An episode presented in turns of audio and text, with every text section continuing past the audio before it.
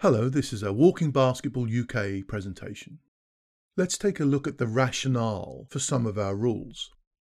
The first thing to realise is that the rules will be divided into two groups, both with their own points of emphasis. Firstly, are the training rules, and these training rules will be distinct from the competition rules. Naturally, both sets will come from the core principles of basketball, but they will differ in the sense of allowing an increased competitive attitude where the group has more experience, understands that as a team they have entered a competition. We believe that the difference between a training group and a competitive group need to be understood, and along with that understanding becomes the application of different points of emphasis. Coming back to training sessions, because sessions are often mixed in terms of gender, size, ability, impairment, the rules must be applied to control the balance between inclusive participation and straight-up competition. The activator is responsible for the application of those rules. Training rules must always protect the less able, less competitive players. This focuses down to success through physicality should not be rewarded. Success through skill and team play